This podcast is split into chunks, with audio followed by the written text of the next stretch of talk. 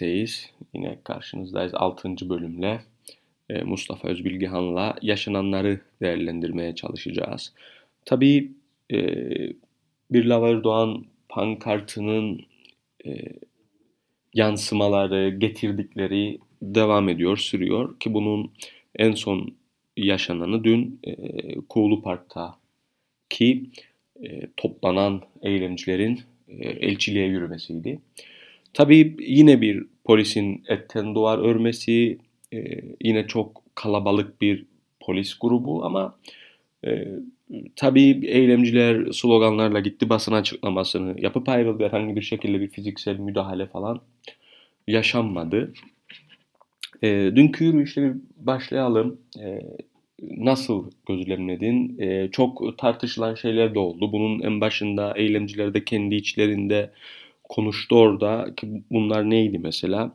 E, muhalefetin e, kendilerine destek vermemesi, daha da özele inecek olursak sol muhalefet olarak kendini adlandıran e, siyasi partilerin kendilerine destek vermemesi, e, grup olarak değil ama bireysel olarak eyleme katılanların tepkisini çekti. E, neler söylemek istersin? E, tabii yani özellikle soldaki en büyük iki parti diyebileceğimiz Cumhuriyetçi Türk Partisi ve Toplumcu Demokrasi Partisi'nin e, katılmaması bu eyleme, katkı göstermemesi zaten e, katılımcı sayısında da e, yansıyan bir faktör oldu. E, benzer şekilde e, bu 15 Kasım'da e, Maraş'ta piknik yapılmasına karşı yapılan bu eylem vardı. Onda e, Cumhuriyetçi Türk Partisi ayrı bir eylem yaptı. Toplumcu Demokrasi Partisi bu yine aşağı yukarı aynı grupa destek oldu.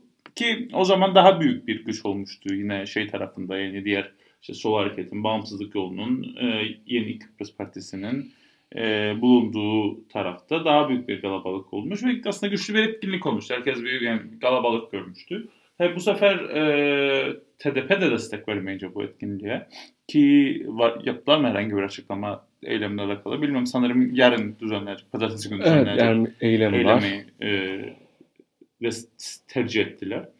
E, şurada bir yani dediğim gibi problem var. Yani işte bu gibi durumlarda, bu gibi ses çıkarılması gereken noktalarda ortak bir ses çıkarılmayınca bu bir sonraki aşamada da e, beraber adım atmakta etkili oluyor. Yani siz bize orada desteklememiştiniz, biz sizi niye burada destekleyelim falan tarzı.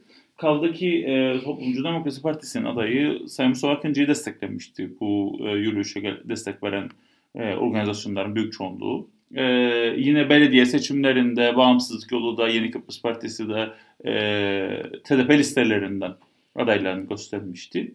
Bu ve bunun gibi e, birçok aslında yani bu zamana kadar birliktelikler vardı. Tabii şimdi seçim de yaklaşıyor, genel seçimler yaklaşıyor. E, herhalde bir cepheleşme, bir işte pozisyon alma söz konusu. Yani eylemin neye karşı olduğundan, neden olduğundan ziyade daha çok işte bundan sonra atılacak politik çıkarlara yönelik ya da politik adım, yani bundan sonraki politik adımlara yönelik bir pozisyon alma var. E, tabii bu da yani hoş değil e, önemli olan bence insanların e, eğer yani siyasi partiler eğer bir görüşün arkasında birleşeceklerse bunu o görüş özelinde konuşmak ve şey üstünde konuşmamak. E, yani kendi partinin siyasi çıkarı oy kaygısı üstünde konuşmamak gerekir.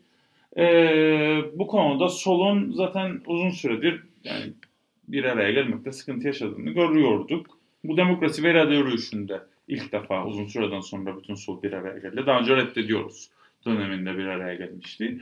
Ancak bundan sonra da beraber yapılması gereken bazı şeyler. Yani seçim ayrı girebilirsiniz. Farklı manifestolarla, farklı adaylarla girebilirsiniz ama beraber büyümek de e, o pastayı büyütmek adına, havuzu büyütmek adına önemlidir. Yani pastadan ben hangi pay alacağım kavgasından ziyade e, pastayı büyütmek gerekir. Tabii e, eylemin içeriği yani ister istemez biraz zayıftı. Yani sayı olarak, katılımcı olarak. E, yani herhalde 150 kişi civarı, 150-200 arası bir e, e, katılım vardı ki yani çok cılızdır aslında e, daha önceki eylemlere kıyasla. E, bu 150-200 kişi de zaten yani e, bu işte destek veren sivil toplum örgütlerine ve e, siyasi partilere destek veren insanlar üyeleriydi. E, onlar işte katılımını yaptılar. İşte önemli olan zaten konuşmalar, konuşmaların içeriğiydi. E, onlar yapıldı. İşte bu örgütlerin liderleri belli başlı konuşmalar yaptı. Ve e, sonra da dağılındı tabii yani şeyden o işte meclisle şeyin e, yani o anıtın demokrasi anıtının olduğu yerden terse doğru bir yürüdü ve dağıl, dağıldı o kalabalık. Bu şekilde gerçekleşti ülkeyle. Tabii bu 150-200 kişilik bir e, sayıdan bahsediyoruz ama belki bu rakam daha fazla olsaydı eylemin içeriği daha farklı da olabilirdi. Daha fazla slogan atılabilirdi, daha saat, e, daha fazla vakit harcanabilirdi e, sokakta. Tabii şimdi e, TDP ve CTP'nin katılmaması çok eleştirildi e, dedik eylemciler tarafından. Tabii bu bir birliktelik yani birlikte eleştirilmedi ama bireysel olarak oradaki eylemciler bunu eleştirdi. Şimdi tabii bu e, eleştiriler daha oldu. E, söz konusu elçilik olduğu için e, iki siyasi partinin buna buraya destek vermediğine yönelik eleştiriler de oldu. E, çünkü e, seçimlerde e, geri tepmemesi e, adına bu şekilde bir yola girildiği iddia edildi bu iki partinin. E, bu ne kadar doğru olabilir? Bunun e, bu tartışmaya açık bir konu mu? Yani e, tabii tartışma açık bir konudur. Zaten Cumhuriyet Partisi'nin özellikle lideri Tufan Ertuğrul'un olduğu pozisyon biraz daha ya bu meselelere çok e, dokunmadan e, bazı noktalara yani bazı noktalarda geri adım geride durarak belki işte partinin gençlik kolları, kadın kolları ya da partideki diğer milletvekillerinin açıklama yapmasıyla ama kendisinin yapmamasıyla e, yani bu şekilde bir pozisyon alıyor genelde. Ee, ya bu anlaşılabilir bir şey. Yani şimdi desteklersiniz, desteklemezsiniz ama e, Sayın Tufan Erman'ın almaya çalıştığı pozisyon işte toplumun daha bütününe e, hitap eden bir lider olma ve e, partiyi de bu noktaya getirme üzerine bir pozisyon aldı. Yani bu e, siyasi bir pozisyondur. Yani desteklerseniz oy verirsiniz, desteklemezseniz oy vermezsiniz ama e, yani kendisinin aldığı pozisyon anladığım kadarıyla bu yani kaldı ki mesela İstanbul Sözleşmesi'nin iptali üzerine e, bir ana muhalefet lideri olarak herhangi bir şey yani söylemedi ama tabii şunu da diyebilir. E, Türkiye'de olan bir şey biz işte Kuzey Kıbrıs'taki partileriz. E, niye Türkiye'deki e, bir işte siyasi gelişme yorum yapmak tercih istedim ama işte e, işiniz öyle değil. Yani siyasi konjonktür burada kadın haklarına, e, eşcinsel haklarına, e, genel olarak insan haklarına yapılmış bir müdahale varsa yani siz bunu ya, dillendirmeniz gerekir ya en azından görüşünüzü söylemeniz gerekir bana göre. E, yapmamış olabilir kendi tercihidir bu. E, ama Toplumcu Demokrasi Partisi bu çizgide değildi. Yani Toplumcu Demokrasi Partisi özellikle Cumhurbaşkanlığı seçiminde e, ya belli bir mesafeyi koymuştu Türkiye iktidarıyla arasında ki yaptıkları açıklamalar da ona e, o minvalde. E şimdi bu etkinliği desteklemedikleri zaman yani bir artı geçecek mi ellerine ya da işte e, İstanbul Sözleşmesi hakkında sanıyorum işte Sayın Özgür'ün herhangi bir açıklaması yok. Yani orada da bir eksiklik var. Kaldı ki mesela e, muhalefetteki, meclis için muhalefetteki 3 partiden işte e, Cumhuriyetçi Türk Partisi, Toplucu Demokrasi Partisi ve Halkın Partisi liderlerine sadece Halkın Partisi lideri bir açıklama yaptı şey konusunda. E, İstanbul Sözleşmesi konusunda. E, tabii bu da e, yani işte bence tartışılması gereken bir konudur. Özellikle sol partilerin kadın hakları konusunda e, bu kadar zamandır belli başlı şeyler Meclis ortaya muhalefetin tartışılması tabii meclis gerekir. muhalefetin e, bunu değerlendirmesi gerekir. Tabii bu e, dönemde de yani bu soru işaret yani bu eylemlerin olduğu dönemde ki bu eylemler artarak devam edecek. Yani bunu önceki programda söyledik. E, ekonomik kriz devam ettikçe işte bu tarz kararlar alındıkça e, bu eylemler artarak devam edecek seçime kadar ki son e, Ersan Bey'in başbakanın açıklaması var. Biz Ekim'de kurultayımızı yapar genel seçim ondan sonra yapılır diye. Yani e, yani genel seçimin ne zaman olacağını da bilmiyoruz tam olarak.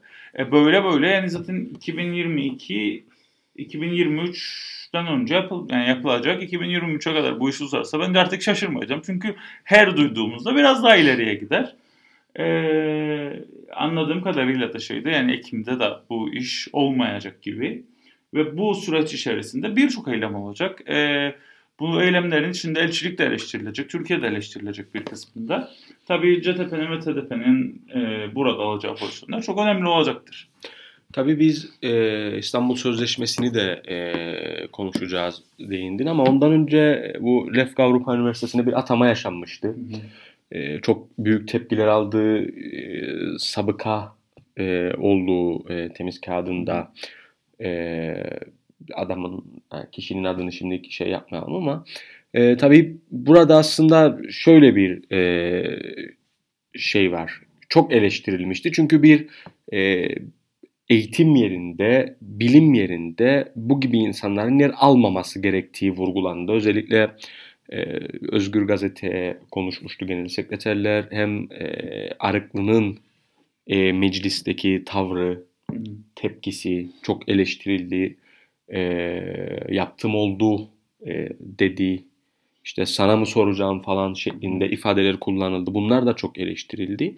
E, buna da bir değinmek gerektiğini düşündüm. E, zaten atanan kişi de istifa etti daha evet. sonra işte hem partisine bir zarar e, gelmemesi hem de kendi adına e, yanlış hatırlamıyorsam ona benzer bir açıklama yaptıydı. Tabii e, çok tartışıldı. Benim kendi kişisel görüşümde bu gibi geçmişi olan e, bir kişinin e, üniversite heyetinde, mütevelli heyetinde yer almamasına e, yöneliktir benim de kendi görüşüm ve e, hani bunun bir savunulacak tarafı da olduğunu düşünmüyorum açıkçası. Ben yani Arıklı'nın kalkıp da mecliste ben yaptığım oldu, vefa borcumu ödedim yani bizim e, Kıbrıs'ın kuzeyindeki siyasetlerde vefa borcu üzerinden ilerlememesi gerekir. E, bununla ilgili e, neler söylemek istersin? Yani e, tabii olacak iş değil ya. Yani yapılan hareket hem kendi kendine yani Sayın Ayrıklı'nın yaptığı bir e, yani kendi kendine zarar verdi hem partisine zarar verdi hem bahsi geçen kişiye zarar verdi. Yani bir taşla kendi kendine üç kuş vurdu aslında. E, ya bu hataların yapılması yani ben hep şeye bağladım daha önceki programda söyledik yani altında bulunduğu stres ve yük Demek ki e, böyle bu tarz hatalı kararlar almasında bir rol oynuyor. E, ki ben yani meclisteki o alıştığımız sakin e, Erhan Arıklı profilinin e, olmadığını gördüm. Yani çok heyecanlı, çok stresli, çok kızgın, çok erken sinirlenir. E, söylediklerini e, eskiden çok ölçüp tartıp biçip söyleyen bir e, kişiyken yani meclisteki zamanından bahsediyorum. Bu son zamanlarda meclise yani kürsüye çıktığında yani çok astığım astık kestiğim kestik o eski günlerini e, aratmayan işte düşünmeden konuştuğu ve kendi çizdiği, kendi hazırladığı profilden çok uzak bir profil aslında Erhan için söz konusu. Bu da kendisine tabi ister istemez zarar verir. Yani e, hem partisine hem kendisine zarar veren bir noktadır. Ee, kendi iç e, genel başkanlık seçimlerine herhalde bir yansıması bu. Çünkü hem sürekli iç... karşı diyalog devam ediyor. Tabii tabii. E, Zaroğlu'yla arasında. En son şey dedi yani yasaklıyorum dedi bütün YDP üyelerine ben e, sosyal medya konuşmaları ama yani yine devam ediliyor. Bir şey durmadı. Biraz azaldı ama yine devam ediyor.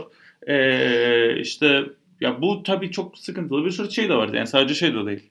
E, seçim kurultay süreci değil aldığı bakanlık ve bakanlığın içerisindeki yetkiler ve yani onun onun içerisindeki problemler de bunun bir parçası ki Lefka Avrupa Üniversitesi kendi bakanlığına bağlı bir e, kurum kuruluş olarak bu sürecin parçasıydı. Tabii e, ilgili kişi de çok zar çok büyük zarar gördü. Sonuçta bu insan bir ailesi var. Bir, yani bir suç işlemişse işlemiştir ve bunun cezasını çıkmıştır ama ve bu suçtan dolayı da eğer bir görevi alamazsa alamaz. Yani bunun üstüne gitmenin gereği yok. E, benzer şey Aytaç Çavula'nın bakan atanması e, niyetinde olmuş. İşte Faiz Sucuoğlu görevden alacaktı denendi. E şimdi Aytaç Çavulu da hiç yoktan gündem oldu. Hiç yoktan linçle, linç edildi tekrardan. E, o da onun da rahatsızlığı oldu o dönem Ersin Tatar'a karşı. Yani hem bir bakanlık aslında aday gösteriliyor. Bakanlık alması söz konusu oluyor ama işin sonucunda o kişi zarar görüyor bu süreçten. E şimdi işte atamayı yapacak olan kişinin ya da bu öneriyi yapacak olan kişinin bunları ölçmesi tartması gerekir. Bu kişinin özelinde tabii şey de söyleyelim yani onun tarafından olayın açıklaması er-, Erhan Arıklı'nın mecliste yaptığı açıklama şu işte kendi yanında çalışan bir öğrencinin bir suç işlediği, e, o öğrencinin işte öğretim hayatı bitmesin, sınır dışı edilmesin vesaire gibi e, dert ettiğinde bu suçu kendi üstlendiği ve e, şeyi nedir adı bu nedenle ceza aldı. Aslında suçsuz olduğuna dair bir iddiada bulundu Sayın Arıklı. Tabi bu e, kişilik olarak yani bu ilgili kişinin çok büyük bir suçlu olmadığını bize söylemeye çalıştı ama yani bu da bir suçtur. Yani siz mahkemeyi yanıldamazsınız. O zaman kimse, hiç kimse suçunu kabul etmesin. Herkes birbirinin suçunu alsın. Kim daha uygunsa bu profile. E, yani e, yani bir suçu suçla temizleyemezsiniz. Bu da hiç de yerinde bir şey olmadı aslında açıklama olmadı. Tabii ben yani yargı sistemine yani hukuka, yargı sistemine inanan bir insan olarak şudur benim de görüşüm. Yani bu, bu insan bir suç işlemiştir, cezasını almıştır, mah- e, hapishanede de belli bir süre geçirmiştir. Bu iş kapanmıştır. Yani buna bu insanı baştan yargılamayız ve suçunu baştan e, baştan bir ceza veremeyiz ama e, yasalarımız da diyor ki yani belli başlı suçları işleyen insanlar beş, belli başlı görevlere getirilemez. E, bu milletvekilliği içinde böyleydi ki zaten bu kişinin e, milletvekili olma e, başvurusu da Yüksek Seçim Kurulu tarafından kabul edilmedi. E, Lefka Avrupa Üniversitesi'nin ilgili vakıf bağlı vakfın e, tüzüğünde de e, iyi karaktere haiz olma, iyi karaktere haiz olma ve e, e, yani suç işlememiş olma vesaire gibi kurallar da var. Yani zaten vakfa uygun değildi bu kişinin atılması. Zaten yargıdan geri dönecekti bu. E, bu kişi istifa etmese. Yani ya bu kişi adına yani rahatsızlık edici bir durum. Yani keşke böyle bir şey olmasaydı. Vefa borcu yani vefa borcu denilen kavram nedir, neye göre olur, nasıl olur? Yani bunlar da bence problemli söylemler. Ee, yani genel olarak ciddi vahim bir hata. Çünkü tabii Arıklı'nın geçmiş söylemlerine baktığımız zaman hep e, işte Ulusal Birlik Partisi'nin kendi iç meseleleri şeklinde açıklamalar olmuştu. Kendi genel başkanlık e, kavgalarına çok işaret etmişti. Kendi atamalarına ama şimdi Yeniden Doğuş Partisi'nin de yaşadıklarına baktığımız zaman Ulusal Birlik Partisi'nden tek, pek bir iç e, fark olmadığını görüyoruz. Orada da bir e, başkanlık kavgası var. Orada da bir çok tartışmalı atama yapılmaya çalışıldı. E, aslında hani Erhan Arıklı sürekli Ulusal Birlik Partisi'ni işaret ederken aslında kendi iç meselesini de böyle biraz e, unutturmuş gibi oldu ama pek e, bastıramadı bunu ve şu anda bu tekrardan gün yüzüne çıktı diyebiliriz o zaman. Evet ama yani artı olarak şunu diyeyim. Ben Ulusal Birlik Partisi'nin bu kurultay döneminde 5 adayın yarıştığı kimsenin birbirine bu kadar bel vurduğunu görmedim. Yani e, ki oradaki şeyler çok daha büyük yani oradaki kavga. Sonuçta başkan seçilen başbakan adayı, başbakan olma ihtimali çok yüksek biri. Özellikle Sayın işte Faiz Ucuoğlu ile Hasan Taşoğlu arasındaki çekişmede. Yani evet çok ciddi bir çekişme vardı. Kıran kırana işte Türkiye'li diplomatların, bürokratların araya girdiği e, bir çekişme vardı. Bütün partinin polarize olduğu bir şey vardı, tartışma vardı. Ama kimsenin kimseye bel altı vurduğunu ben görmedim. E, kimsenin kimseye dolandırıcı vesaire vesaire suçlamalarını, ithamlarını yaptığını da görmedim. O nedenle yani Sayın Arıklı bu konuda kendisini ile kıyaslamamalıdır. Yani şu anda işte kendi e, taraf yani kendi kardeşleri e, kendini destekleyenler işte Sayın Zaroğlu hakkında işte dolandırıcıdır, odur budur, şudur ithamlarını yapıyorlar. E, Zaroğlu'nun tarafındakiler ve Zaroğlu'nun kendisi de e, Sayın Arıklı ve kardeşleri hakkında benzer iddialar yapıyorlar. Onlar hoş şey değil yani. Bunlar siyasi olgunluğun bir parçası olmamalı. Kendi partilerine de aslında zarar veriyor. Çünkü tabii. yani Zaroğlu denilen kişi şu anda Yeniden Doğuş Partisi'nin meclisteki iki milletvekilinden biri. Tabii. Ve sen dolandırıcı diyorsun. Hı. Bu defa hani sana sorarlar o zaman dolandırıcının senin partinde ne işi var? Tabii. E bunların hepsi zaten şeyde de kullanılacaktır eleklerinde. Nedir adı yani bir sonraki genel seçimde EDP aleyhinde bunları kullanacak diğer partiler. Çok doğal bir şekilde. Bol bol malzeme verdiler. Tabii. Hatta yani bunlar mesela Amerikan seçimlerinde bunu çok görürüz. Çünkü Amerikan seçimlerinde bilirsiniz yani iki büyük partinin e, aday olmak için önce kendi aralarında bir e, yarışma olur. Bu e, kendi aralarındaki yarışmadan e, işte kazanan adayı yapılan eleştirileri daha sonra diğer partinin adayı da kullanmaya başlar. Yani aslında siz onları bir şekilde beslemiş olursunuz. Yaptığınız eleştirilerin boyutuyla. E tabii yani işin sonunda Sayın Zaroğlu ile Sayın Arık ayrılmasalar bile, aynı partide devam etseler bile gün gelip seçim dönemi geldiği zaman e, işte bir sonraki genel seçimlerde rakipleri bütün bu birbirleri aleyhinde söyledikleri şeyleri ortaya koyacaktır e, doğal olarak. Ve bu da tabii ki partilerine zarar verecek bir olgudur. E, bu konuda yani biraz amatörlük var, biraz e, bilmemezlik var, biraz da e, duygusal da herhalde problem var. Yani demek ki bazı şeylerde, bazı meseleler sadece politik ya da sadece siyasi bir ayrım değil, duygusal da, kişisel de bir kavgaya döndü. Bunda tabii yani siyasette çok da görmek, görünmesi gerekmeyen şeyler. E, tabii e, bunları konuştuk. Bir de koronavirüse e, değinelim, salgına tekrardan değinelim ki bu e, aslında yavaş yavaş e, açılmalar artık e, tam anlamıyla yavaş yavaş geçti. Açılmalar artık başladı yani tüm e, sektörler işte en son spor salonları falan kalmıştı. E, onlar da işte çarşambaya kadar e, gerekli testleri yapıp e, bir açılıma e, gidecekler ama tabii şurada e, iki şey var e, dikkatimizi çeken. E, biri e, Başbakan Hamza Ersan Saner'in açıkladığı %15 nüfusun %15'i aşı oldu e, şeklinde bir açıklaması var. E, diğeri de bu sektörler açılacak ve bu sektörlerde yer alan kişiler, yurttaşlar gidip e, PCR testlerini yapıyorlar. Ama bu PCR testlerini yapana kadar aslında bir çeşit çok sorun yaşıyorlar. E, çok saatleri oradan geçiyor. Bazı kişiler işte sosyal medyaya yazdı hani biz gittik kuyruğa girdik sıra bize gelene kadar kapandı orası falan şeklinde ve e, bir PCR test işkencesi artık e, diyebiliriz yurttaşlara yapılan. Şimdi yeni bir e, test merkezinin olacağı e, artık haberlerde yer alıyor ki bu da işte Mücahitler sitesi binasının test merkezi olacağına yönelik e, açıklamalar var. Şimdi tabii şunu sormak istiyorum.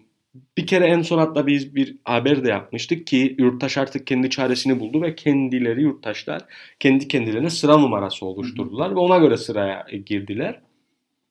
Ee, bu normal bir şey mi? Yurttaşın bu kadar çok PCR e, kuyruğuna girmesi yoksa farklı bir yol izlenebilir miydi?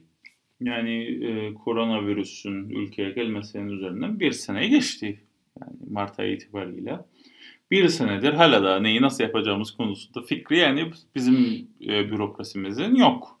E, havalanlarında bir karışıklık vardı daha önce işte vesaire vesaire bunları zaten bir türlü aşamıyoruz. E, PCR testi ve PCR kuyruğu sorununu hala da aşamadık. Yani e, fuar alanında tamam biraz geniş bir alandır. Şu an boşta bir alandır ve orada yapalım testleri fikri vardı. E şimdi siz bütün e, sektörleri açarken PCR testi zorunluluğu koyarsınız ki yani bu hatalı bir şey değil koyun. 15'te bir ya da belki 7, 7 günde bir. Yani bu artık sağlıkçıların vereceği karara göredir. Ama e, ya önemli olan şeydir. Yani bu insanlara sağlıklı yani şimdi test yaparken diki, dıkıs dıkıs e, çok sıkışık ortamlarda e, bu insanlar birbirine bulaştırırsa ne olacak şeylerini? Testle yani. Ki nitekim daha önce olduydu. PCR yapmaya giden yurttaş pozitif çıktığını sosyal medyadan açıkladıydı. Belki de yine öyle insanlar var ama tabii. sosyal medyada tabii bunu duyurmadılar, yazmadılar. Daha panik, evet. daha çok panik yaratma. Tabii yani biz videoları gördük, yani fotoğrafları gördük. Çok ciddi bir sıkışıklık var orada. Bunun aşılması adına Mücahitler sitesi binasının kullanılması, e, şu açıdan kötü bir fikir değil. O bina boş, e, daha merkezi bir yer. Yani e, Lefkoşa'nın göbeğinde. E, geliş çıkışı yani bir miktar yapılabilir ama orada da tabii bir trafik, bir park sıkıntısı da vardır. Yani ne kadar yapabilirsiniz orada o da e, belli değil. Belki o bölgede yaşayan insanlar yürüyerek gidip gelebilir oraya. E, öyle bir artısı olabilir ya da o bölgelerde çalışan insanlar. Ama onun dışında e, yani bir nebze olsun rahatlayacaktır fuar alanı. Ama o da bence yeterli değil. Yani daha da geniş, daha da büyük bir e, şey nedir? E, örnek alma yer. örnek alma yerine ihtiyaç var. E, Sayın Bakan'ın açıkladığı üzere yeni test kiti, yeni e, işte cihaz, PCR testi yapabilmek için yeni cihaz alımı üstüne de çalışma var. Çünkü zaten e, yeterli değil yani yeterli değil demeyelim de şu andaki e, cihazlar maksimum kapasiteyle çalışıyor ve yani günlük 8-9 bin test civarında yapabiliyorlar e, özellikle yurt dışında insanlar da geleceği noktada ve buradaki insanların da yani bütün sektörlerin şu anda yani adada çalışan herkes aslında 15 günde bir test yapmak durumunda. Yani bu da demektir ki adanın nüfusunun çok önemli bir kısmı her hafta test yapıyor. E şimdi bu nasıl olacak? Hangi yani yeterli sayıda kapasite var mı yok mu? E demek ki yoktur ve e, yeni cihazlar da alınması gerekiyor. Ee, özelde de gidiyor insanların bir kısmı. Hepsi devlette de yapmıyor bu testleri. Ee, bu açıdan yani bu işte sürecin biraz rahatlatılması gerekiyor ve yani yapılacak gibi. E, aşı konusuna bakacak olursak e, Sağlık Bakanı Ünal Üster'in açıklaması vardı ki dijital bir ortama geçildiğine yönelik ve bir önceki aşı e, programında aslında aşı sisteminde bir sorun olduğunu e, söylemişti ki e, verilerin dijitale kaydırılması aslında e, iyi bir şey. Şimdi ben şunu da sormak istiyorum. Hani demin yeniden Doğuş Partisi'ni konuştuk. Şimdi aslında Ulusal Birlik Partisi'ne de bir bakmış oluruz. E, şimdi bir önceki Sağlık Bakanı Ali Pilli Ulusal Birlik Partisi'nin milletvekili. Şu anki Sağlık Bakanı Ünal Üstel Ulusal Birlik Partisi'nin milletvekili. E, ben Üstel'in açıklamalarından şunu anlıyorum zaman zaman. İşte bir önceki Sağlık Bakanı da yaptı ama eksikti, yaptı ama bozuktu, yaptı ama olmadıydı şeklinde e, altında yatan anlamları ben bu şekilde e, okuyorum ve bir de hem e, bir önceki Sağlık Bakanı Pilli hem de şu andaki Üstel sürekli bu test sayısının artırıldığını e, söylerler. E, Ulusal Birlik Partisi'nin de iç çekişmesinin devam ettiğini ve bu e, bir salgın üzerinden yapıldığını e, söylemek mümkün mü? Çünkü ben e, bunu anlıyorum. Yani e, ki nitekim e, Üstel'in ekibi de değişti. Yani müsteşar değişti, işte gelip gidenler oldu orada, başka bir organizasyon şeması çıkarıldı. Yani bu da aslında Ulusal Birlik Partisi'nin parti olarak bir sağlık politikasının olmadığının göstergesi mi? Tabii. Yani aslında bu sadece Ulusal Birlik Partisi özelinde yapmak bir yanlış olur. Bizim ülkemizdeki en büyük problemlerden bir tanesi politik e, siyasi partilerin belli başlı konularda politika üretememesi, üretmemesi. Ve buna da ihtiyaç duymaması aslında. Yani e, bir bakanlığın ya da işte bir konuda bir partinin nasıl adım atacağı özellikle OBP'de ve diğer partilerde de o gün o görevdeki insanın nasıl karar verdiğiyle şekilleniyor. Halbuki e, siyasetin yapılması gereken ya da işte e, İngiltere gibi daha demokratik yerlerde yapılan şey şudur. Bakanın aslında o kadar büyük bir e, söz hakkı yoktur. Yani o partinin e, atıyorum sağlıktan gittik. Sağlık özetin, sağlık örneğine gidelim. E, sağlık komitesi vardır. O parti sağlık politikasını be, o işte komitesi partinin sağlık politikasını belirler. Bu partinin manifestosunda yer alır e, işte e, parti içi eğitimlerde bu politikalardan bahsedilir. Ekstra olarak işte e, o partinin komitesinde çalışan insanlar belli başlı görevlere geldiğinde otomatik olarak zaten o insanlar arasından seçilir kimin görev alacağı ve bu politikalar uygulanmaya çalışır, çalışılır ve Covid gibi durumlarda da işte olağanüstü durumlarda da hemen bu komiteler toplanır gerekse dışarıdan da e, bilgi alımı yapılır, destek alınır ve e, politikalar ona göre revize edilir. E şimdi Ulusal Birlik Partisi böyle bir şey yapmıyor. Yani e, seçimden seçime bir şey yazılıyor. E, manifesto yazılıyor ama onda zaten çok içinde politikaya dair bir şey yok. E, eğitim alanında da diğer alanlarda da böyle. E zaten bakanlar rastgele biraz daha belli olacak. Yani sağlık alanında gene biraz daha alakalı insan bulabiliyorlar ama açıyorum işte Ulaştırma Bakanlığı, Ulaştırma ile Maliye Bakanlığı, şu andaki Maliye Bakanlığı, Maliye ile Eğitim Bakanlığı eğitimle alakası yok zaten. Ki sözünü de kestim. Kabine değişikliği yaşandı. Saner döneminde işte Tarım ve Doğal Kaynaklar Bakanı alındı, maliye verildi.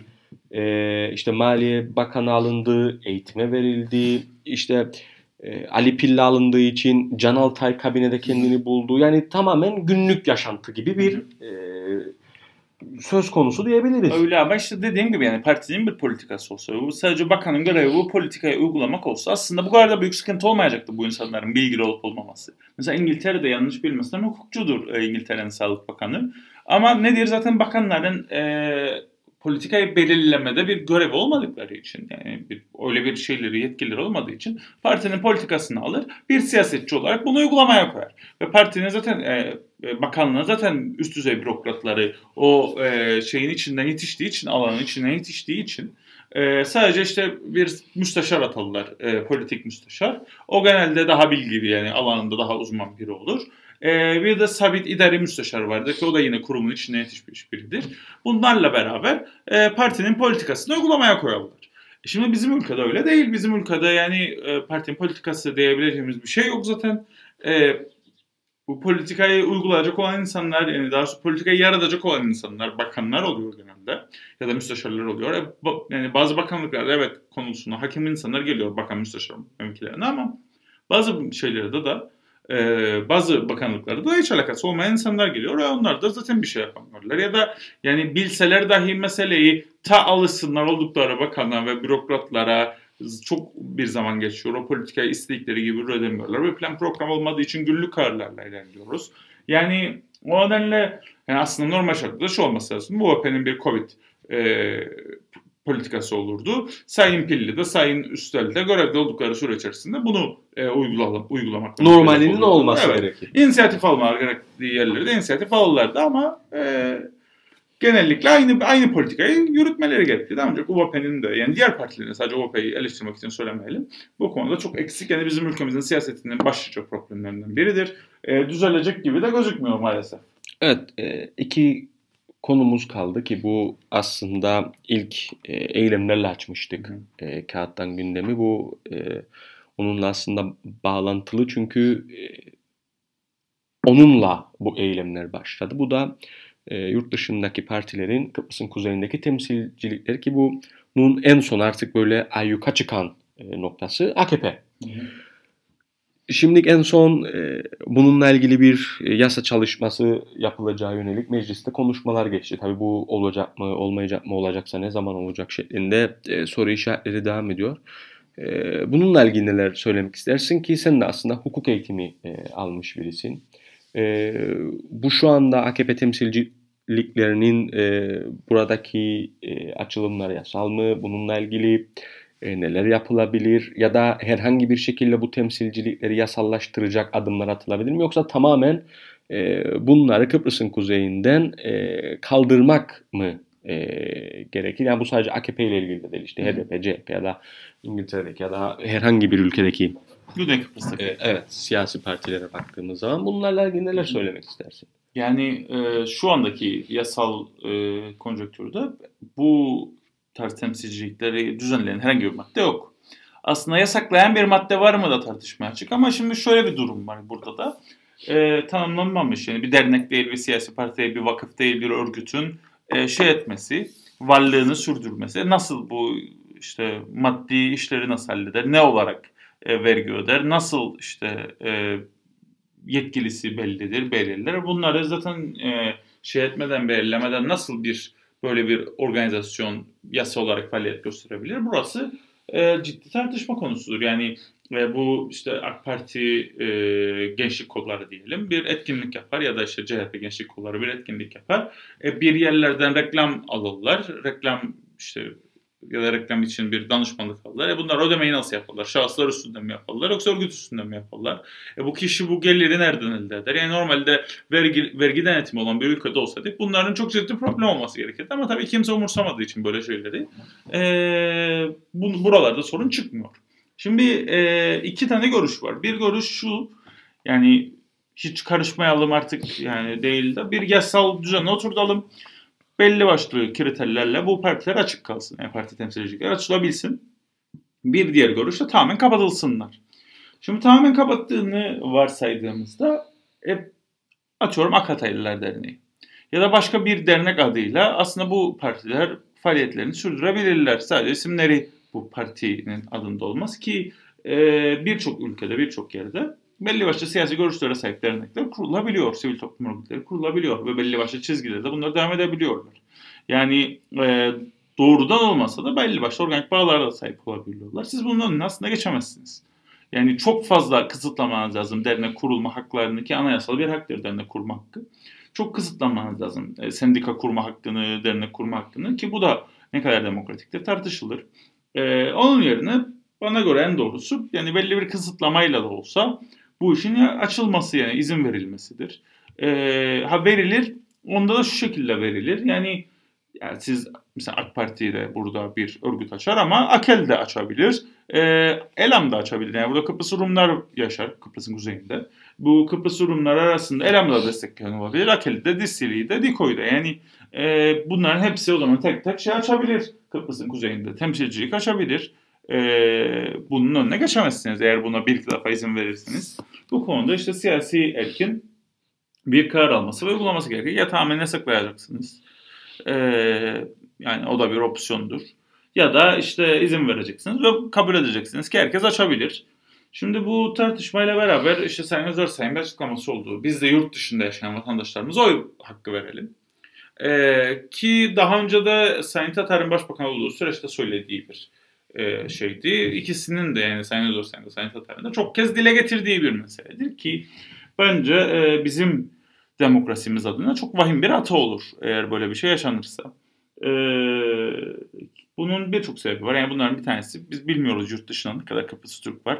Yarın bunların hepsi vatandaş olursa yani bir şekilde şiddet eden vesaire haklarını yerine getirip vatandaş olurlarsa bu sefer 50 binler, 60 binlere, 70 binlere çıkabilir. 50 bin, 60 bin, 70 bin seçmen bir anda bütün e, siyasi konjonktürü değiştirir. Şimdi buradaki motivasyon iddialara göre şu. Bir var e, şu yani yurt dışında yaşayan insanların Kıbrıs'la bir aidiyet hissetmesi için biz bu vatandaşlığı verelim de onlar da kendilerini Kıbrıs'ta hissetsinler ve Kıbrıs'a faydalar dokunsun diye bir iddia var. Bir de laf arasında duyulan işte kulislerde konuşulan e, Türkiye'li nüfus çok arttı. E bu Türkiye'li nüfus işte bizi geçecek biraz da. Biz Kıbrıslılara yurt dışındaki oy hakkı verelim de dengeleyelim diye bana göre ırkçı bir de e, fikir var. Şimdi e, özellikle Özersay, Sayın Özersay e, nezdinde şunu söyleyebilirim. Yani İçişleri Bakanlığı yaklaşık 3 yıl, 3 yıl aşkın bir süre ellerinde tuttular. Bir tane vatandaşlık yasasını geçiremediler. Tabii şeylerini e, koalisyon ortaklarını suçladılar bunu geçirememekle ilgili. Ama zaten senin anlaşamadığın bir koalisyon ortağıyla için e, koalisyona giren? Yani orada da problem var. E, sen girdin madem yapacaksın bu yasayı. Yapamıyorsan ve işte bu ülkede 10 yıl, 15 yıl, 20 yıl burada yaşayan insanlar vatandaş olamıyorsa e, bu senin sorumluluğundur İçişleri Bakanlığı olarak ki e, hakkını yani mevcut e, yasal konjonktürde hakkı olup da sırf İçişleri Bakanlığı çok yavaş ilerlediği için dosyaları e, yetişmediği için vatandaşlığı olamayan birçok insan var. Şimdi biz bu insanlara diyoruz ki siz vatandaşlığı değilsiniz, oy veremezsiniz. Hiçbir siyasi hakkınız yoktur ama burada yaşarsınız 15 senedir. Siz bu, bu insanlara bunu diyebiliyorsunuz ama aynı zamanda burada hiç yaşamamış olan, işte 50 sene önce giden dedesi sayesinde KKTC vatandaşlığı almış olan birine diyeceksiniz ki sen burada oy verebilirsin. Yani bu kusura bakmasın kimse ama hiçbir demokratik teoriyle uygun bir şey değildir. E, kimse de kusura bakmasın bana göre ırkçı bir yaklaşımdır. E, böyle bir şeyin olması e, çok ciddi sıkıntılara yol açacak. Yani sen 10 sene 15 sene burada yaşayan ve vatandaşlık alamamış, oy veremeyen birine gidip de değemen. Yani e, kardeş kusura bakma sana bu vatandaşlığı vermiyorum, senin o hakkın yoktur ama işte bu e, yurt dışında işte Avustralya'ya 50 sene önce gitmiş kişi oy verecek ve senden fazla e, demokratik hakkı olacak. Yani bunu buyursunlar, söylesinler, açıklasınlar o zaman bu insanlara nasıl yapacaklarsa. E, bu konuda yani Sayın Tatar'ın da, Sayın Özarsay'ın da e, bence söylediklerine biraz daha e, dikkat etmeleri ve sonuçlarını düşünmeleri gerekir. Evet bu insanların yurt dışında yaşayan insanların bir bağlantısı olması adanın kuzeyiyle önemlidir. Ama e, tabii her zaman söylenen argüman işte askere çağırırken de oy verdirtmeyik. E, askere zaten burada yaşamadığı sürece gelmiyor insanlar. Yani yurt dışında yaşadığı sürece askerlik yapma gibi bir yükümlülükleri yok. E, burada yaşayacaklarsa o zaman askerliğini de yapsınlar. O zaman oy da verebilirler. Bunda bir sıkıntı yok. Yani burada yaşayan insanlar kaydolup oy verebiliyorlar KKTC vatandaş olup. E, yani o nedenle ben adil olduğunu düşünürüm. E, askerlikle bir alakası olduğunu düşünmem bu şeyin. Siz başka politikalarla, politikalarla e, bu insanların adaya dönmesini, e, burada bir e, çalışma yapmasını, buraya yatırım yapmasını destekleyebilirsiniz. Bunu yapacak yani birçok çeşit vardır. Kaldı ki mesela İsrail'in bunun en basit örneğidir. İşte İsrail'de bütün dünyadaki Yahudileri toplamak için birçok çalışma yaptılar ki İsrail devletini oluştursunlar. Yani e, bunun gibi siz de dünyadaki bütün Kıbrıs Türkleri toplayıp buraya bir e, bir farklılık yaratmak isterseniz buyurun yapın. Bununla ilgili birçok politika yapabilirsiniz ama burada yaşamayan insanların buranın geleceğine ve demokratik sürecine katkı yani müdahalede bulunması bence çok e, tehlikeli sonuçlar e, doğurur ve bu yaklaşım da bana göre demokratik değildir. Evet yine bir e, tehlikeye den yola çıkarak İstanbul Sözleşmesi'ni söyleyebiliriz ki İstanbul Sözleşmesi'nin feshedilmesi aslında tehlikeli hı hı. E, bir şey yani bu benim kendi kişisel görüşüm. E, Türkiye bunu feshet çıktı sözleşmeden ki e, Türkiye'ye baktığımız zaman e, kadına direnişçiye şiddetin yüksek olduğu, kadın cinayetlerinin e, çokça yaşandığı e, bir yer. E, bununla ilgili neler söylemek istersin? İstanbul Sözleşmesi e, ne yapardı, nasıl korurdu? Önce oradan başlayalım ve Türkiye neden böyle bir e, hamleyle e, bu sözleşmeden çıktı? Tabii e, Türkiye Avrupa Konseyi'nin bir üyesi e, Avrupa Konseyi'nin bir üyesi olarak işte Avrupa Konseyi'nin aslında aldığı bir e, sözleşmeydi, hazırladığı bir sözleşmeydi. İstanbul'da yapıldığı için bu uluslararası sözleşme İstanbul Sözleşmesi olarak bilindi dünya e, çok yani Avrupa çapında özellikle. E, bu sözleşme işte e, kadına yönelik şiddet, ev işi şiddet, işte eşcinsellere yönelik şiddeti karşı e, ve ayrımcılığa karşı alın yani alınması gereken tedbirleri ve bunların suç olması gerektiğini bu e, anlaşmanın imzacısı olan bütün devletlerde bunun bir suç olması gerektiğini e, zorlayan ve işte yürürlüğe koyan bir anlaşmaydı. Yani bunun imzacısı olan bir devlet işte e, kadına karşı e, şiddetin kadına karşı şiddete yönelik birçok tedbir alması gerekirdi ve gerekiyor ve e, aynı şekilde işte eşcinsellere yönelik şiddete karşı ya da işte cinsiyet eşitsizliğine karşı. E, tabii bu sözleşmenin sözleşmeden çıkılması fikri çok uzun süredir aslında dillendirilen bir mesele. Yani aslında ne için olduğu da belli değil. Yani çıkıp da ne yapacaksınız ya da hangi maddesi aslında bize yani Türkiye'ye bir şey sorun yaratıyor. Bunları da aslında çok söylemeden sırf konuyu değiştirmek yani konuyu ekonominin dışında bir yere getirmek adına çok ortaya atılırdı. Ve yani çok da manidardır ki bu sözleşmeden çıkıl, çıkış kararı tam da e, daha yeni atanmış Merkez Bankası e, Başkanı'nın Naci Ağbal'ın e, Naci Ağbal'ın görevden alınması. Yani aynı anda yapıldı ikisi ve şu an kimse Naci Ağbal niye görevden alındı, ne oldu da görevden alındı ya yeni Merkez Başkanı kim diyor konuşmuyor.